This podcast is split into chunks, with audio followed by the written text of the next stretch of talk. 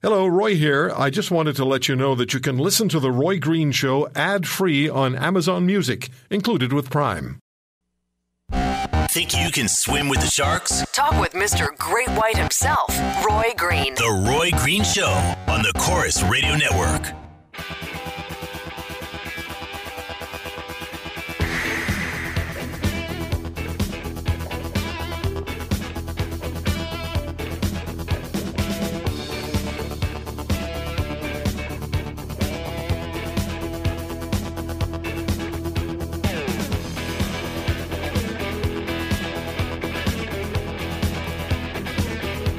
Now, my uh, my next guest was with us last Sunday, and before I introduce you to her, one of the questions that I asked the federal minister of health had to do with my next guest.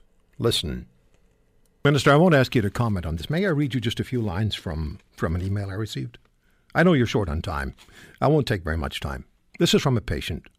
I've been a chronic pain patient since 2008. I'm 38 years old now. I lost my career, my partner, and my family because of the severe pain and stigma of requiring opioids. It happened during surgery to fix an injury that was caused while I was working. Like most pain patients, I tried everything else to get better before resorting to opioids. However, CRPS, um, chronic regional pain syndrome, also known as RSD or reflex sympathetic dystrophy, is notoriously hard to treat if you're lucky enough to have a doctor who knows what it is. I've tried physical therapy, psychological therapy, antidepressants, anticonvulsants, blood pressure medications, trigger point injections, nerve blocks, lidocaine infusions, ketamine infusions. I've attended three different living with chronic pain classes put on through various hospitals.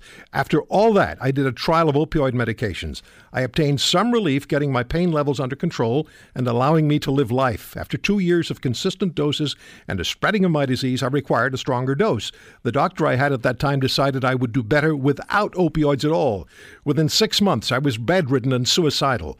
I knew I was due to see yet another pain specialist, so I decided I would wait to see him, then make the decision whether or not I would kill myself. I Would won't ask you to comment. on that. Well, first please, of all, please. obviously, I would have tremendous sympathy for this patient, and I hope that this person um, has been able to get the care that they need. And again, I would say it's not my role to uh, weigh in on, on an opinion on, on a particular clinical case. But I hope that every person who was in a similar situation would find uh, uh, a well informed care Yeah. provider who would make sure that they got the care So, Morgan, that was about you. That was your email that you sent to me. And uh, did you have a sense that uh, the minister was dealing with you fairly? That she she had your best interests uh, at heart? No, definitely not.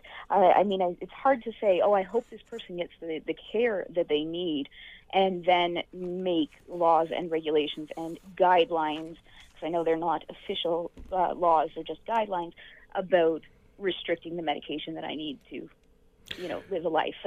Yeah. So, what is what's your life been like the last week? Um, well, I the last two days I've been doing fantastic with this heat. Um, I I love the heat, but before that I was uh, in bed all week with a migraine. So um, it's sort of up and down all the time. Yeah. Remind us, please, of what it is that uh, you mentioned the condition that some doctors can't even identify. They don't know what it is. But what it is, what is it that you're living with, and what level of chronic pain does this condition deliver to you? Yeah, it's called CRPS, uh, which is chronic regional pain syndrome. If you talk to American doctors, they usually know it as RSD, reflex sympathetic dystrophy. Um, and it is basically the most painful chronic pain condition that we know of. Uh, it's neuropathic pain, so nerve pain. Um, so it feels like your body is being dipped in napalm and rubbed in salt. Um, so it's, it's a terrible pain, and it usually uh, starts in one limb and then spreads throughout the whole body. Oh my God! So it's your whole body. I, I'm lucky; I still have one arm that isn't affected.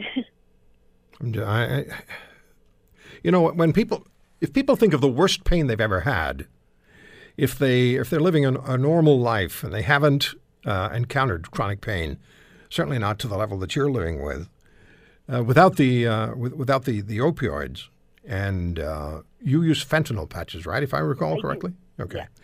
If they have no concept, people cannot possibly understand what it is that you're experiencing. But what they should understand is this can happen to you at any time in life.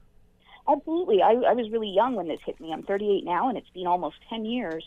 Um, and, you know, at that time, th- these conditions aren't technically fatal. Um, they often end up being fatal because people will take their own life, or if the, tra- the pain goes untreated for long enough, it puts a lot of stress on the heart and other body systems. But uh, so you know, you get this. I, I started at uh, you know 27 years old uh, with an injury, and then I think by 29 I had CRPS, um, and so I've got, you know, if you live to 70, that's a long time. That's almost 40 years in pain. So it's uh, it's sort of daunting. Uh, and especially if you can't have access to medication to make your life bearable, because I can't even get out of bed without medication. How difficult is it for you now to get the medication you need? Um, I'm doing okay, but that may change next month. Um, my doctor gives me a prescription three months at a time, so I'm, I'm back to see her next month, and uh, I don't know how these guidelines are going to affect our relationship. Um, but it, it's really hit or miss, and it's very, very dependent on the doctor. Uh, like I said in my email, I had a doctor that just decided, no, opioids are not the way to go at all, and, and took me off, and there was no arguing. You know, that was just the way it was going to be. So I had to find a new doctor uh, that was willing to at least entertain the idea of prescribing opioids. And that's what the, the pain specialist suggested. If you had an opportunity to speak to the federal minister of health, what would you say to her? I would want to know why she wants me to suffer and people like me because that's that's what she's doing. Um, I don't know if she's really thought through the consequences of her actions, but this is what's going to happen. People like myself are going to suffer, and a lot of us are going to probably die if we can't get our medication. Um, you know, I, I hate to think about suicide. I don't like to talk about it necessarily, but I, it's one of two choices that I'll have without medication. I don't have a life otherwise. So it's either turn to street drugs, which is a terrible choice and not something I ever want to do, or end it, which is an even worse choice. Yeah. So And and if you choose either one, they'll be able to say, well, you see, she um, she was an addict, and that's how it turns out for addicts. pretty that's much, that's yeah, that's pretty much what they say. yeah. Because there's And no compassion. my life at risk as well. Yeah. I didn't hear one I didn't hear one sentence of real compassion in No. that entire interview. All I heard was this is our mantra. And what I heard as well was warnings to doctors. That's what I that's what I picked up. And I, if I'd had another 10 minutes to talk to the minister, I would have brought that up because it just sounded to me like there were warnings being issued in that interview to doctors. There was a lot of if, maybe, if, maybe. And that if I were a doctor and I were listening to that, I would say, well, uh, there's my message. I'm glad I'm not the only one who thought that. Yeah. I think I heard that as well. So this this doctor you're seeing Mm-hmm.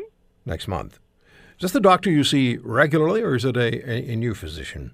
Uh, no, this is my my GP. So Okay. I see her usually every three months because you know she lives about uh, and her practice is about two hours away. Uh, I have to travel in order to see her because I wasn't able to find anybody close to me that was willing to take on somebody that needed opioid medications. Um, so we've we've sort of worked things out where to be less onerous on me, I only have to go in every three months, but it's very regular. And you know, I've uh, I, I know when you were talking to the the writer there, she mentioned having to subject herself to uh, drug screens. I have to do the same thing. Do you really? Yeah, I I never know. I don't. I like to drink a bottle of water before I go into the office because you never know when they're going to ask you to. Isn't that? I mean, isn't that miserable? in a cup. Isn't that miserable? They treat patients. You're a, you're a healthcare patient. You have a very serious condition, probably a, ser- a condition far more serious than most, many or most of the conditions that a family doctor would see on a regular basis, on a daily basis. You're not going in there with the sniffles, and you're not going in with a bit of a temperature or the flu.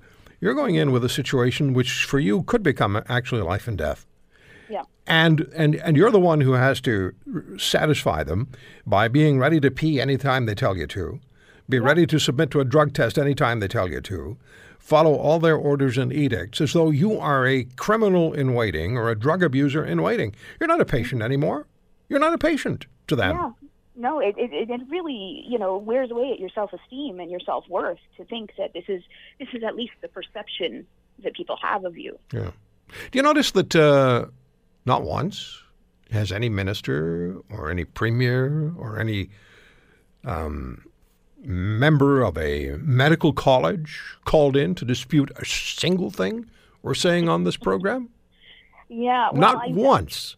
I think it's kind of hard to dispute. You know, we're we're talking about people's lived experience. Right. You can't tell me that I haven't lived through what I've lived through. Yeah. So I keep saying we're right at the other end of 800 263 2428. And I'd be more than happy to have the minister or provincial minister uh, speak with you and uh, speak with Catherine, who's going to be talking to us in a couple of minutes' time, uh, and speak with uh, Don Ray and, and other patients we've had on the air. Make your case to the patients. Don't make it to your make, make don't make the case to to the choir. Make the case to the people that you're actually putting through hell. hmm So we'll stay in touch, Morgan. Is there one thing? Is there something you wanted to say? Something you thought about during the week that you'd really like to say?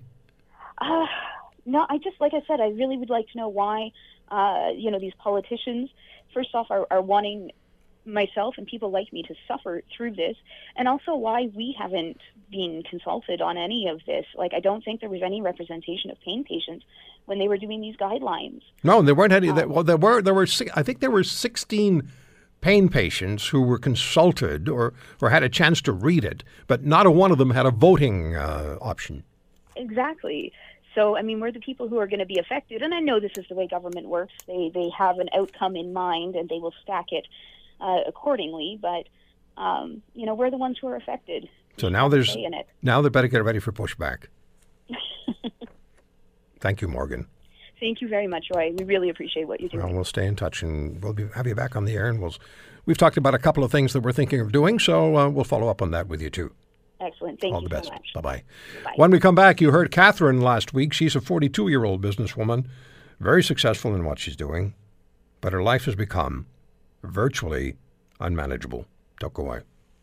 For most of us, crime is something we see on the news. We never think it could happen to us until it does. Loved ones are gone, and for the survivors, the scars will never heal. I'm Nancy Hixt, a senior crime reporter for Global News. And on this season of Crime Beat, I'll take you inside some of the most serious crime stories I've covered. Season 6 of Crime Beat is available now on Spotify, Apple Podcasts, Amazon Music, and all podcast platforms.